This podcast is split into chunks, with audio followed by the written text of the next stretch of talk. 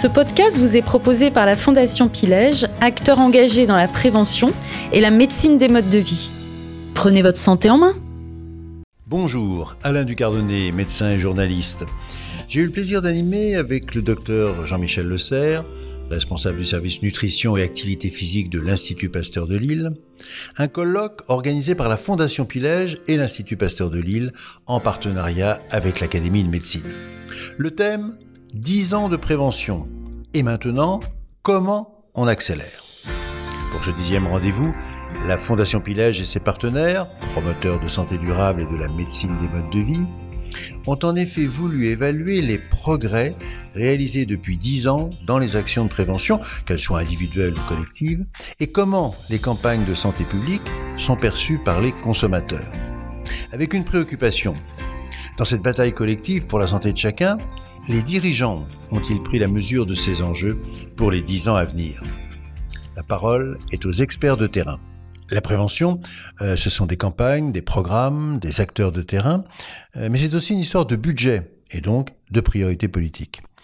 Ancien directeur général de la santé, aujourd'hui professeur émérite du CNAM, William Dab connaît bien les rouages politiques et la question des arbitrages en la matière. On l'écoute.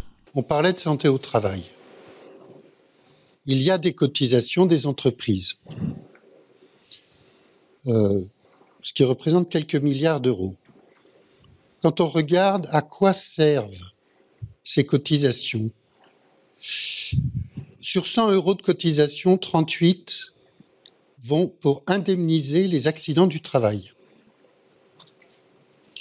36 pour indemniser les maladies professionnelles au premier rang desquels les troubles musculo-squelettiques. 15 pour indemniser les victimes de l'amiante, un énorme échec de la prévention. 7 pour indemniser les accidents de trajet, domicile-travail. Et donc, il reste 4 euros pour la prévention. Maintenant, quand on regarde les comptes de la santé, chaque fois qu'on dépense 100 euros pour la santé dans notre pays, 97 euros vont aux soins individuels. 3 euros vont à la prévention organisée. Donc, je, suis souvent d'accord avec mon collègue François Alla, mais là, je pense qu'on a quand même un problème global de moyens. Mais injecter des milliards supplémentaires pour la prévention maintenant ne serait pas la solution. Parce que le grand problème, et là où ça bloque, c'est une insuffisance de présence sur le terrain. Nous n'avons pas suffisamment de préventeurs sur le terrain. Donc quand bien même on doublerait, quand bien même on se mettrait sur un ratio de type 90-10, 90 pour les soins médicaux, 10 pour la prévention. Certains pays comme euh, la Grande-Bretagne en sont pas loin, le Québec est là. Mais si on n'a pas les préventeurs sur le terrain, on va gaspiller énormément, énormément de ressources. Donc la première condition d'une prévention efficace, c'est d'avoir des préventeurs. C'est tout bête à dire, mais on est en important, en important déficit là-dessus. Mais les préventeurs, euh, William Dab, c'est qui au juste? Je prends l'exemple du CNAM, en santé-travail. Nous avons une médecine du travail dont on a dit les difficultés, les difficultés tout à l'heure. Mais il n'y a pas que les médecins. Il y a des ergonomes, il y a des psychologues. Moi, depuis 15 ans, j'ai formé des milliers, je dis bien des milliers, d'intervenants en prévention des risques professionnels. Niveau Bac plus 3. Ils sont sur le terrain, là où le médecin n'est pas. Et qu'est-ce qu'ils font? Ils évaluent les expositions aux produits chimiques, aux agents physiques, aux agents biologiques, à la dimension organisationnelle du travail. Ce que les médecins ne sont pas formés à faire. Et ce n'est pas leur... Le médecin, évidemment, s'intéresse à la maladie. Je ne veux pas dire qu'il ne joue pas de rôle. en matière de prévention, mais ils ne sont pas sur le D'autres acteurs de santé que... Il faut, dans les entreprises, des acteurs qui mesurent les expositions. Un niveau Bac plus 3 est tout à fait suffisant. Par ailleurs, nous formons des ingénieurs en prévention des risques de niveau de, de, niveau Bac plus 5, qui sont des experts, qui sont des référents dans les entreprises. Les entreprises qui s'en sortent bien et les entreprises qui s'en sont bien tirées pendant, quand, quand on a levé les confinements, c'est des entreprises qui disposaient de préventeurs sur le terrain, capables de vérifier l'application des mesures barrières, capables de donner des explications aux gens. ces entreprises-là s'en sont très bien tirées. Les gens avaient confiance ils sont revenus, au travail. C'est la présence sur le terrain qui est la première condition d'une politique efficace. La deuxième, et ça en France, nous avons énormément de, de, progrès à faire là-dessus, c'est qu'il faut des actions de prévention dont les preuves d'efficacité sont évaluées. Parce que contrairement à ce que l'on croit, on dit si la prévention ça fait pas de bien, ça fait pas de mal, c'est faux. La prévention, c'est comme un médicament. Il y a des effets indésirables. Il faut donc s'assurer que les actions de prévention ont un bénéfice supérieur à leurs inconvénients. Et la recherche évaluative en France dans ce domaine est insuffisamment développée. On a une recherche épidémiologique qui est très orientée, c'est important évidemment, sur l'identification des facteurs de risque, mais l'épidémiologie des solutions. Ce qui nous permet de savoir ce qui marche ou ce qui marche moins bien est insuffisamment développé. Justement, euh, l'évaluation des actions de prévention, c'est le domaine de Martine Duclos. Elle est endocrinologue, responsable du service de médecine du sport au CHU de Clermont-Ferrand et présidente de l'Observatoire de l'activité physique et de la sédentarité, euh, l'ONAPS. Elle répond au professeur William Dab. L'activité physique a été évaluée. En tout cas, euh, euh on, on, on, sait, on a depuis euh, depuis 2008 qui a été la première expertise INSERM. Alors il y avait bien sûr des expertises internationales, mais depuis 2008 on a eu une expertise INSERM, puis euh, l'expertise de de l'Académie de médecine. Enfin bref, la dernière expertise INSERM c'est 2020 et les conclusions de l'expertise INSERM. Donc l'objectif c'est de savoir euh, est-ce que l'activité physique est efficace en prévention primaire, secondaire et tertiaire des maladies. Et la conclusion était claire. Euh, il n'y a plus de preuves plus de preuves à apporter des effets bénéfiques de l'activité physique. C'est efficace en prévention primaire, secondaire et tertiaire des maladies. Et en plus, on connaît les mécanismes par lesquels l'activité physique euh, marche. Et de ce fait, en fait, l'activité physique, c'est vraiment reconnu comme une thérapeutique non médicamenteuse avec ses doses, ses fréquences, ses contre-indications, ses effets secondaires. Il y a des effets secondaires, il faut les reconnaître. Euh, voilà. Donc, il n'y a, plus aucun doute. En fait, c'est la multipilule, c'est-à-dire qu'il y a des effets aigus. Si vous faites une session d'exercice, vous avez des effets. Puis, il y a l'effet de l'entraînement. C'est-à-dire que le fait de répéter l'exercice en lui-même fait d'autres effets. Bah, les effets, c'est métabolique, ça augmente la sensibilité à l'insuline, ça diminue la micro-inflammation, ça diminue, euh, ça, augmente les cytokines anti-inflammatoires, euh, ça augmente la, la, neurogénèse dans les zones où ça se développe au niveau du cerveau, euh, ça augmente euh, la masse musculaire, les, le muscle produit des, en fait, le muscle produit des hormones. Le tissu adipeux produit des hormones, vous, produisez les bonnes hormones au niveau du tissu adipeux, vous, vous inhibez les mauvaises hormones qui sont inflammatoires, euh, et puis en fait, vous stimulez aussi votre os, et en fait, il faut bien comprendre que tous les tissus discutent entre eux. Bon, le cerveau, c'est un chef, il coordonne, mais avant que le cerveau coordonne, vous avez tous vos tissus qui discutent entre eux. C'est valable pour tous les âges?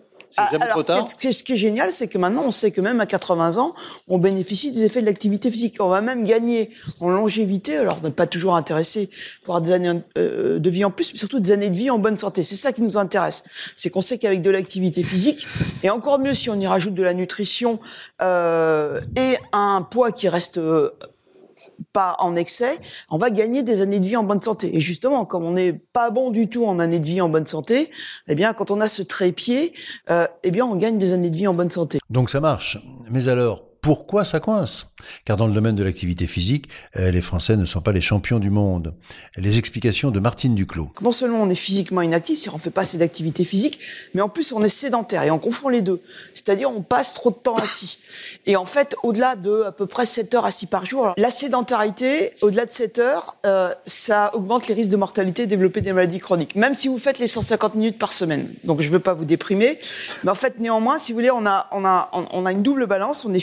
En fait, il y a seulement 13% des Français qui sont à la fois physiquement actifs et non sédentaires. Le reste, ben, on est fait pas assez d'activité physique et on est sédentaire. Donc on a ce paradigme sur lequel on, on joue. Et le problème, c'est qu'on a des recommandations qui sont pas bonnes. C'est-à-dire on reste fixé sur 30 minutes d'activité physique d'intensité modérée à élevée et puis passer moins de temps assis. Bah, quand vous dites ça à n'importe qui, il va vous dire vous êtes bien gentil, mais moi euh, je suis derrière un bureau euh, toute la journée, donc votre histoire de moins de 7 heures par jour, euh, comment je fais? En plus, je fais j'ai une heure de trajet en bus pour rentrer chez moi. Bon, ben voilà, comment je fais? Les 30 minutes, j'ai pas le temps, j'ai horreur de faire du, modéré, j'ai mal aux genoux. Donc voilà, c'est donc ça c'est c'est la théorie.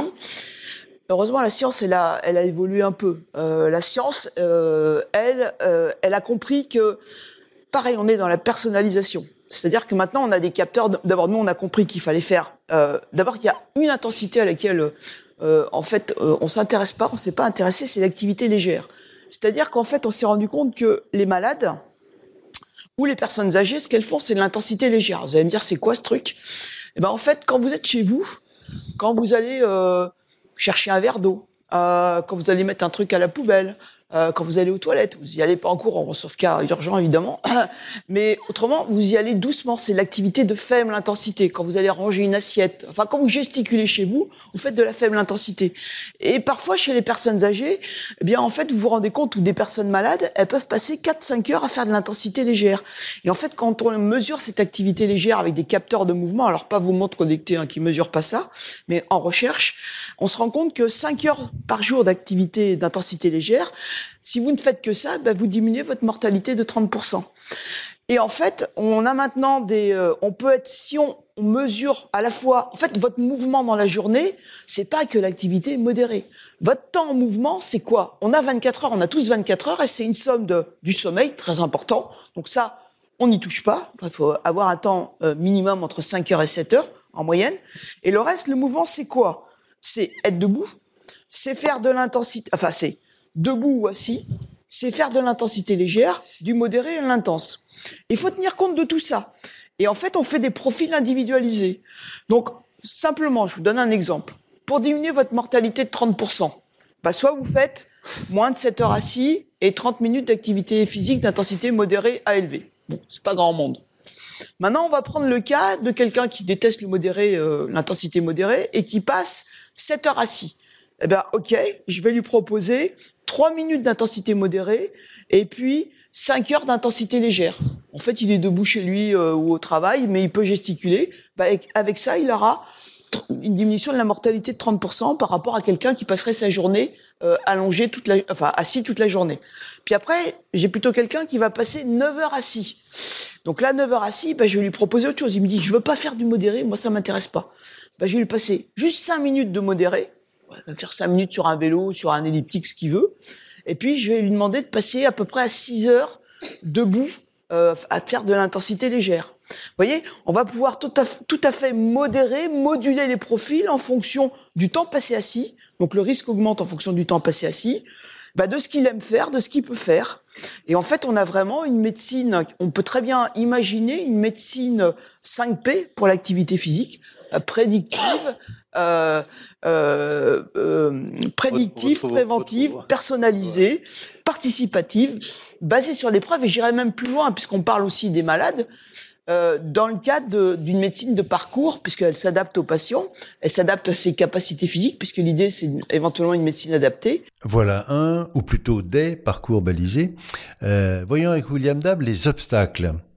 Vous allez l'entendre, sa réponse est plutôt savoureuse. Le premier obstacle dans notre pays à la prévention, c'est la durée de vie du ministre. Il y a la demi-vie du ministre. N'y voyez pas, n'y voyez pas de critique vis-à-vis de notre ministre actuel, mais moi je, je l'ai bien vécu comme j'ai eu différents ministres comme, comme patron. Vous changez de ministre, vous changez de politique. Ben, dans une démocratie, ce n'est pas choquant. Dans un ministère, c'est le ministre qui porte la responsabilité politique. C'est le patron. Donc, on ne peut pas critiquer cela.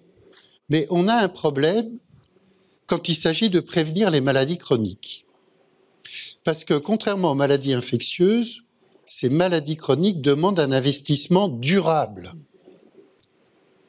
Il faut une permanence dans la durée. Si vous changez de ministre et que vous changez de priorité, ce qui, encore une fois, dans une démocratie élective n'est pas choquant, vous, vous, moi je l'ai bien vécu, vous, vous détruisez des programmes avant qu'ils aient eu le temps de monter en charge suffisamment pour produire, pour produire des résultats, qui entretient une idée que la prévention, ça marche pas très bien. Un exemple favorable, euh, la prévention du cancer.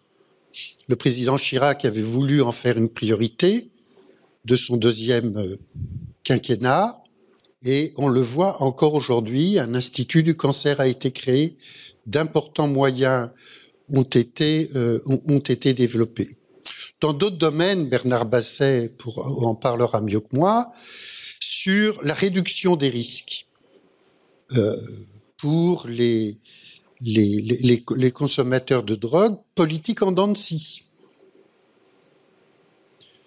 Euh, certains ministres y croient à la prévention, d'autres ont plutôt sont plutôt influencés par des discours sécuritaires. Et donc là, on voit bien qu'on manque d'une continuité et, de, formation d'intervenants qui ont une feuille de route euh, assez, assez claire. Un autre domaine où ça a bien marché, mais vous voyez, c'était un deuxième chantier présidentiel. C'est évidemment quand le président donne une impulsion, alors, le ministre suit. Ben, tout l'appareil d'État suit. la prévention routière. Vous avez vu qu'on est passé de 8000 décès à un peu moins de 3000 décès sur, euh, sur les routes. Un des grands, un des grands succès de, de la, de, la prévention. Ce qu'il faut bien voir, c'est que cette insuffisance de moyens, cette insuffisance de présence sur le terrain et cette insuffisance de permanence a des traductions concrètes. La mortalité prématurée, la mortalité qui survient avant l'âge de 60 ans en France, est la plus élevée en Europe chez les hommes. Le différentiel d'espérance de vie entre les 5% les plus riches et les 5% les plus pauvres dans notre pays est de 17 ans. C'est absolument considérable. 17 ans d'espérance de vie, c'est absolument euh, considérable. Donc, que ce soit la mortalité prématurée ou que ce soit les inégalités, notre déficit, parce que ça, là-dessus, les médecins peuvent difficilement agir. Parce qu'en revanche, vous voyez, en prévention secondaire, on est excellent. Parce que l'espérance de vie à 65 ans, en France, c'est une des meilleures du monde. Mais après 65 ans, si on vit vieux et en relativement bonne santé, alors les médecins y sont pour beaucoup parce qu'ils s'occupent de prévention secondaire chez les diabétiques, chez les asthmatiques, chez les hypertendus, chez les cardiaques, etc., etc. Et là, là, on a une, là, on est réellement excellent. Mais la prévention primaire qui agit avant euh, l'âge de 60 ans, on est très mauvais. Les autres freins, économiques ceux-là, euh, le docteur Bernard Basset les connaît bien. Il est spécialiste en santé publique et président de l'association Addiction France. La consommation d'alcool, combat permanent, combat permanent entre évidemment les euh, acteurs de santé qui soulignent les risques et puis évidemment le, le secteur économique. Et c'est difficile.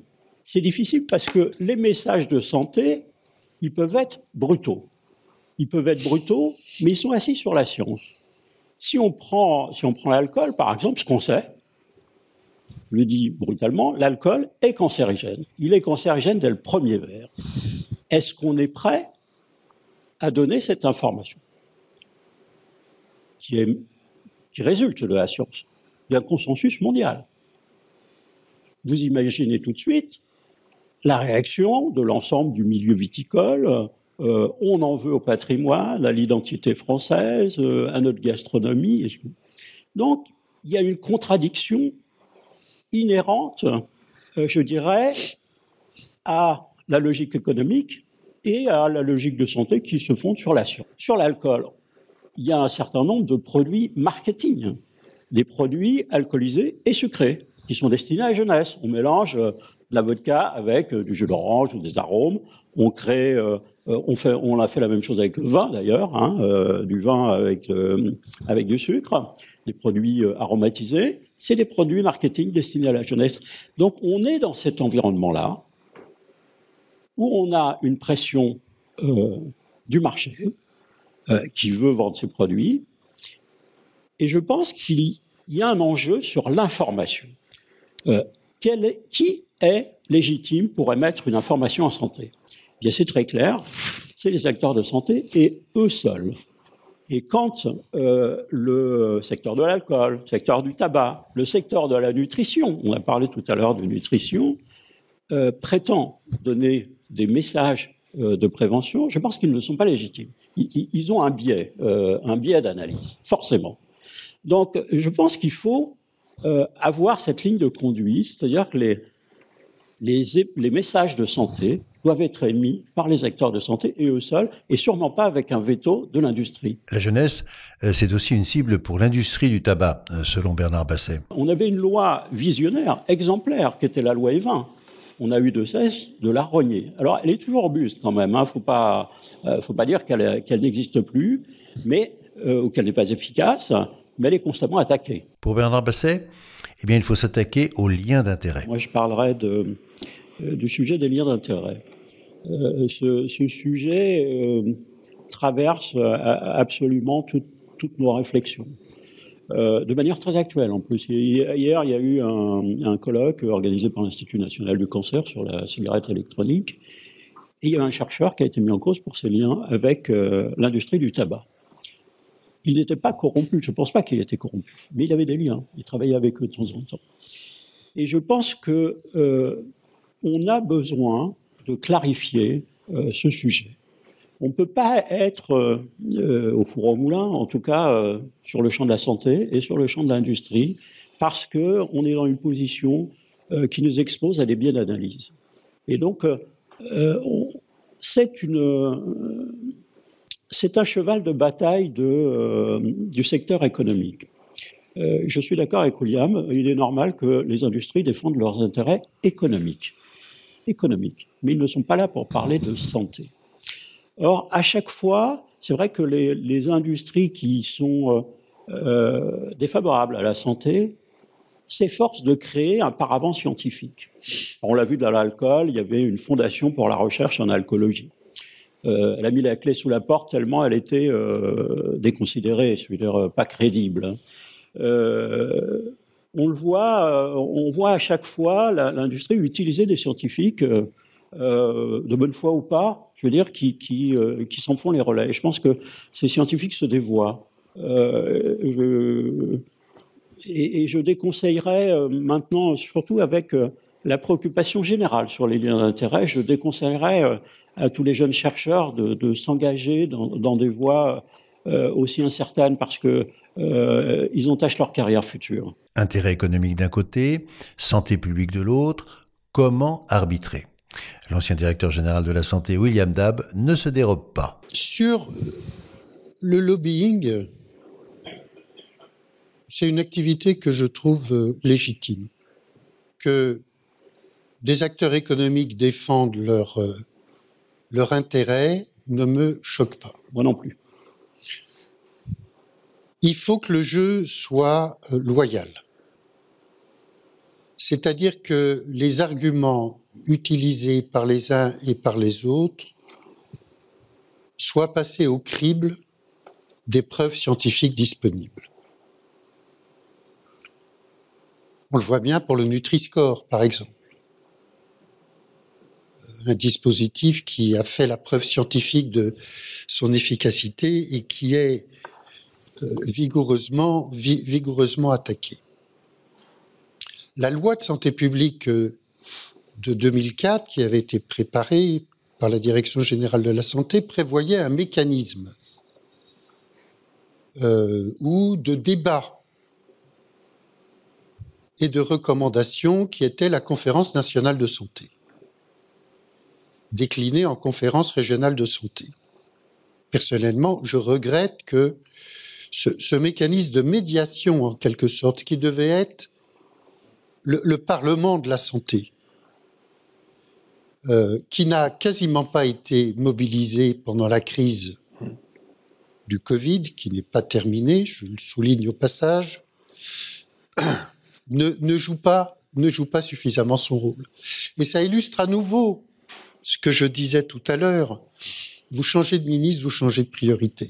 Cette conférence nationale de santé a été inscrite dans la loi, mais elle est plus ou moins sollicitée selon que ça va dans le sens de la politique euh, du ministre et, du président et du, Premier ministre. Et c'est là où je, que, les, que, les acteurs socio-économiques défendent leurs intérêts, mais écoutez, c'est normal.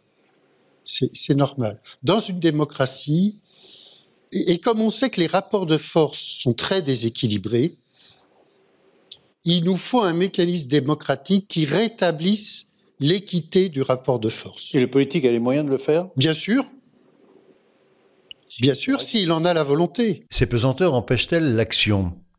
En matière d'activité physique euh, Le professeur Martine Duclos fait une évaluation et des propositions. Oh, je vais être positif parce qu'on est parti de rien.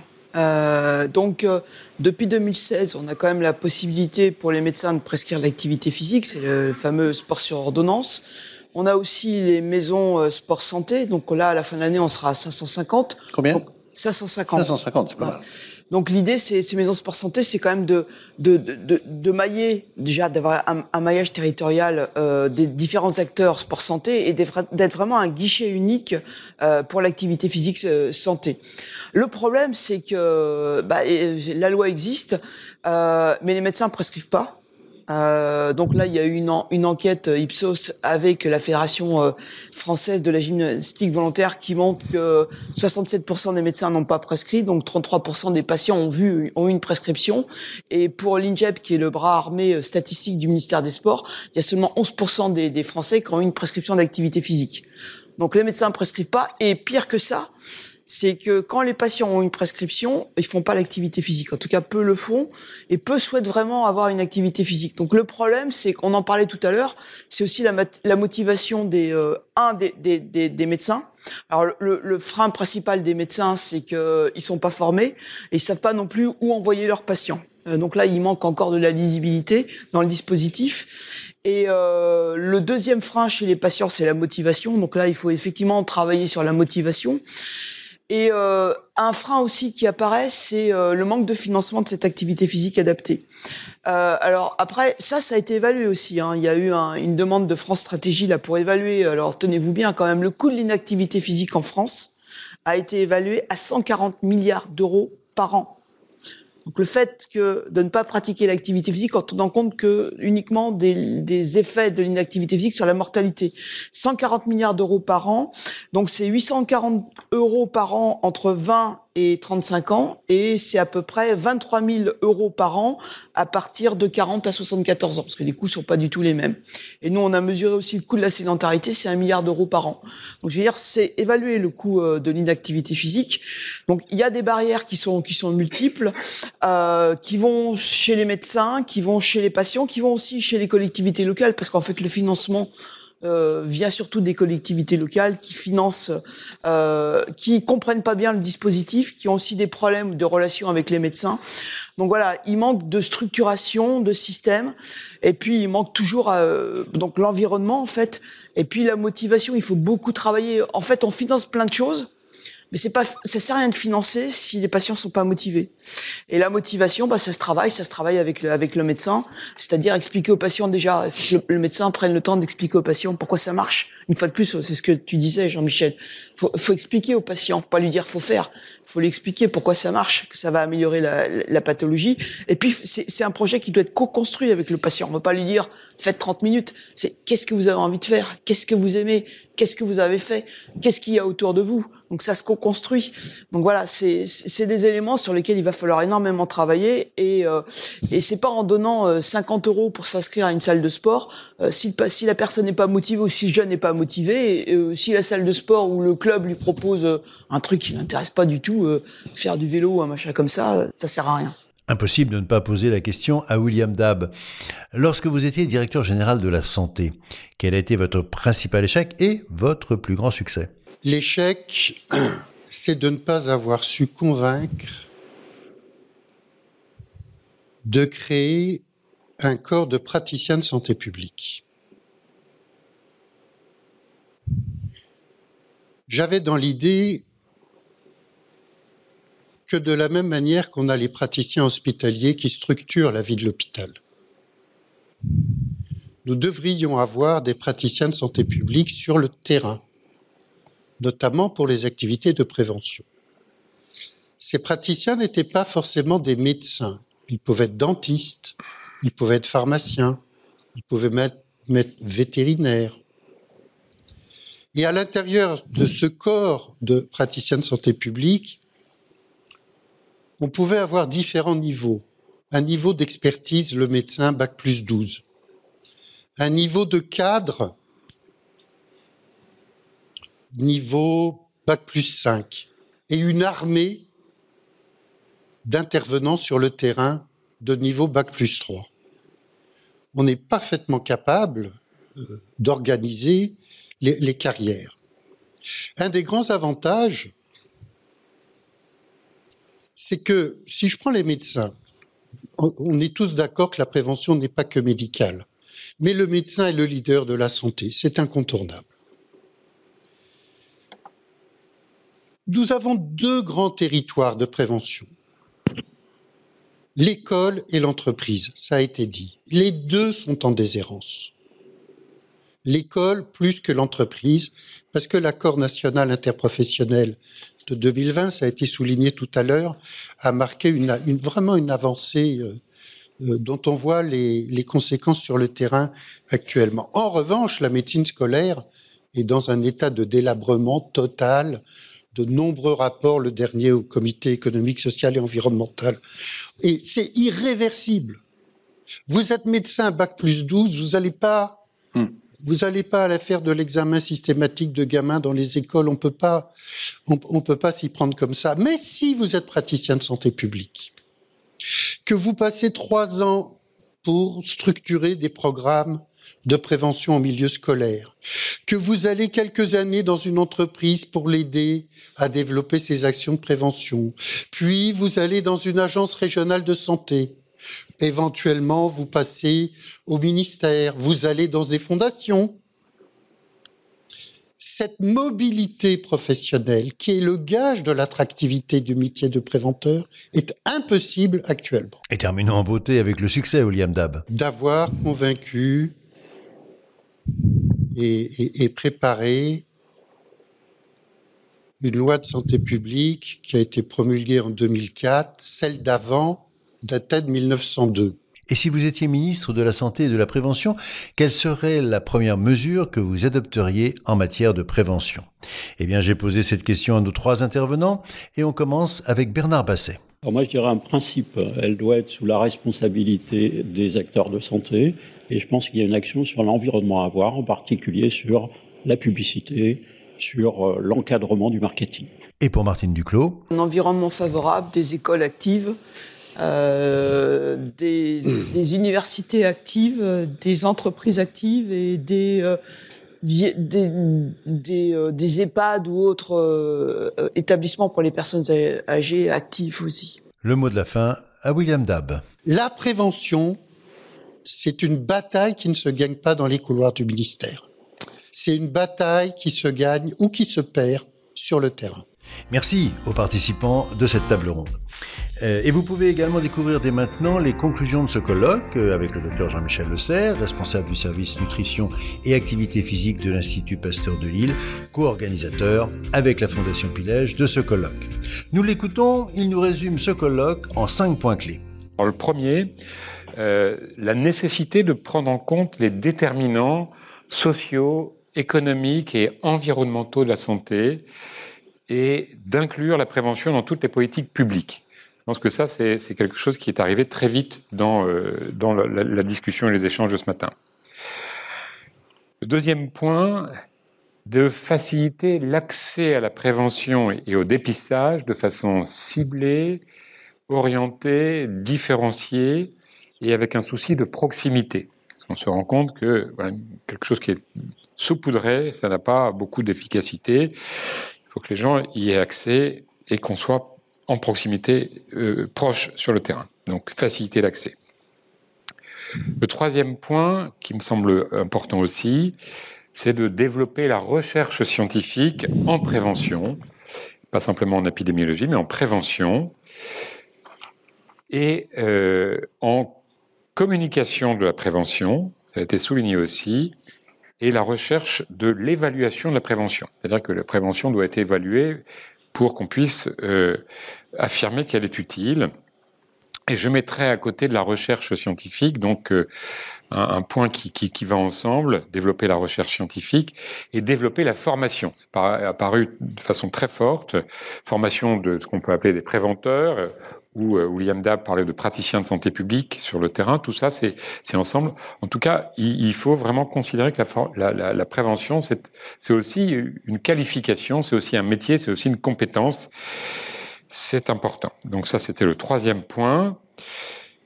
Quatrième point, prendre en considération la dimension psychologique du discours, des messages et la qualité des émetteurs. Euh, les émetteurs peuvent être les médecins, ce sont des émetteurs qui sont reconnus. Euh, il faut aussi d'ailleurs qu'ils se forment comme euh, on l'a souligné. Et je compléterai ce quatrième point en disant la prévention, certes, c'est un état d'esprit qu'il faut essayer d'acquérir pour tout le monde, mais ça ne s'improvise pas. C'est-à-dire qu'il y a vraiment une compétence euh, qui est issue d'ailleurs de ce qu'on vient de, de, dire précédemment, donc sur la formation et la recherche. Et puis le cinquième point, qui est apparu aussi plusieurs fois dans, les, interventions, c'est de s'appuyer sur des acteurs qui sont multiples. Alors on a cité fortement l'école et l'entreprise, c'est très très très bien, mais euh, pas exclusivement, bien sûr. S'appuyer donc sur des acteurs qui sont multiples et qui sont pas simplement des médecins. Euh, les médecins ont une, légitimité à parler de prévention, mais c'est pas les seuls acteurs. C'est pas toujours ceux qui ont le plus de, de, de, de facilité en termes de temps. Euh, voilà. Et de ce point de vue-là, il faudrait peut-être qu'on puisse aller vers euh, la reconnaissance d'un acte de prévention un acte de prévention dans euh, l'acte médical. Ça me semblerait euh, un point euh, fort. Et enfin, je reprendrai ce que toujours dans ce cinquième point, ce qu'a dit William Dab. Mais bon, c'est un vœu qui euh, est plutôt pieux de ma part, euh, d'encourager la continuité des politiques de prévention. Je pense que c'est un point qui, est apparu et qui me semble important. Donc voilà les, cinq points que, j'ai retenus de, de, cette matinée. Je pense qu'il euh, y en aura encore d'autres, mais ils me sont, ils me sont apparus comme euh, essentiels. Ce podcast vous a été proposé par la Fondation Pilège, acteur engagé dans la prévention et la médecine des modes de vie. Prenez votre santé en main.